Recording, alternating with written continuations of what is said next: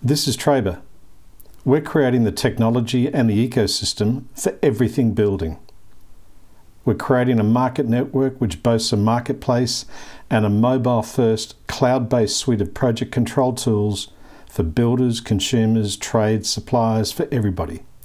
All on the smartphone, all remote, all mobile, all for building. This is Trabr, and this is a building conversation. Tony Huxley here from Trabr Limited. I'm joined today by Gareth Evans, the um, owner of BMC Blue Chip. BC Mac Blue Chip Maintenance and Construction. Yeah. Glad to have you here. Thanks for joining us. Thanks, Tony. I appreciate you making the time available to talk to us today. So let's jump back a few months. Um, the federal government, in their wisdom, introduced a thing called the Home Builder Grant.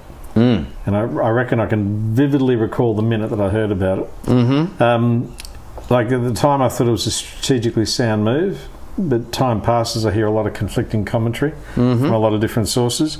Do you have a view on whether it's produced any sort of substantive, lasting benefit for the sector?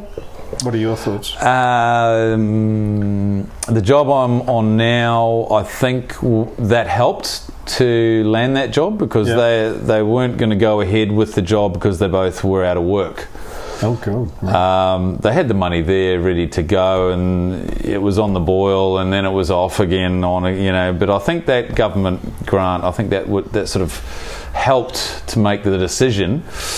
Um, but I have heard, you know, if you earn over, I think it's one hundred and fifty thousand dollars or something Yeah, it's between pretty, you, It's pretty thin. Yeah. you can't get it. Yeah. So.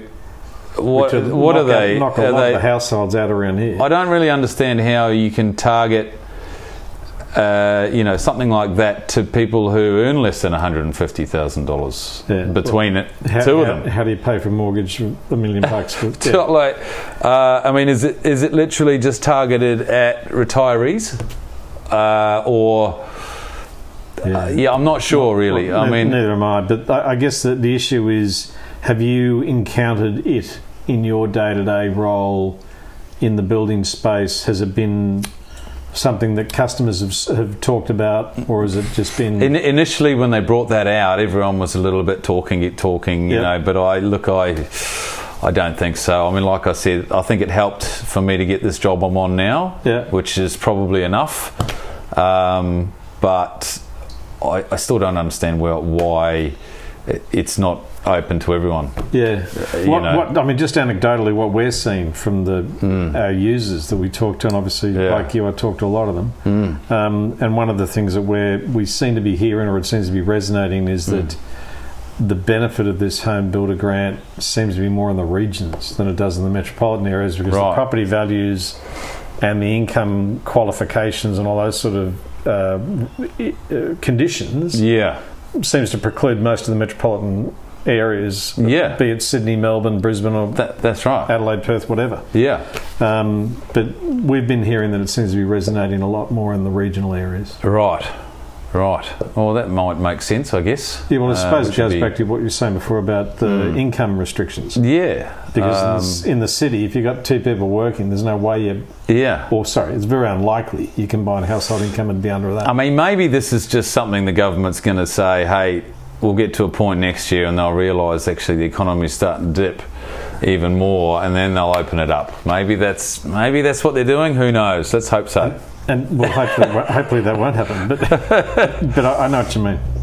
So um, so sticking with um, two, 2020 and this aberration that is COVID 19, from your role in the building industry, how conscious and aware are you of the COVID 19 protocols and how, how the industry is responding to it? Uh, well, that's actually why I went and got Trabr. um, because you've got the COVID check every time you go to site, um, which the current clients on one of my jobs is they were, you know, what's your COVID plan? How's it going to work?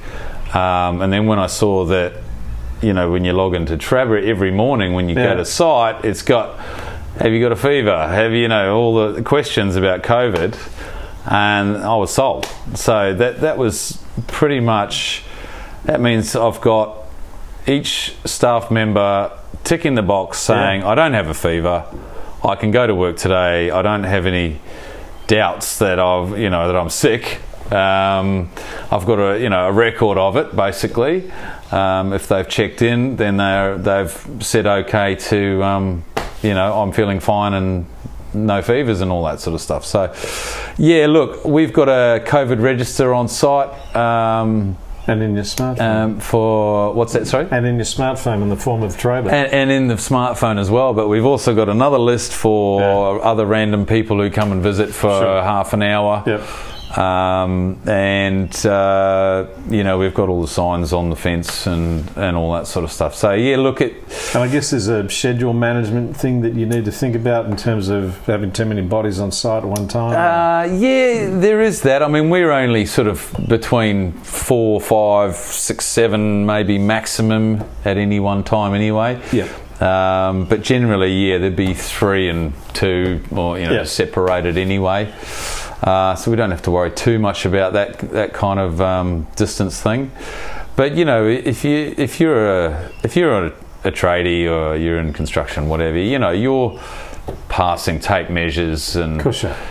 pencils and Cups of tools coffee and bacon and rolls you know well. I mean it, it's um, yeah look I mean I've got a blanket rule if you're feeling sick don't come to work Yeah. uh, that's bottom line if you come to sick and we all get sick even if it's not COVID even if it's you know Don't- gastro or whatever it is it. just don't come Yeah. you know and, and that's I guess that's one thing that's changed for me this year is that I don't mind if you have two days sick days every week if you're feeling sick. Just don't come to work.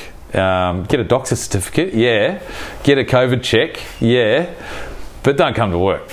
I mean, that's bottom line for me. I mean, there might be some other some other builders out there that are different attitude, but I'm not interested in bringing germs to work these days. And it's hard to argue with the logic. Yeah, totally. Yeah. And, and not just for us, for the clients as well. Mind you, know? I mean, having said that, I'm delighted to think that Trabr's helped you win a job. So that's um, yeah, yeah, for sure. the fact that our COVID 19 protocols, you got no idea Mm, how hard it was for us to get that protocol past Apple Yeah. on our iOS. Yeah, yeah. I think you mentioned that to me on the phone one time. It's, um, we got it there. Um, anyway, that's really interesting. Listen, thanks very much for joining us, Gareth. I really appreciate your time. No problem. Thanks so much. Okay, thank you. Good on you. Cheers.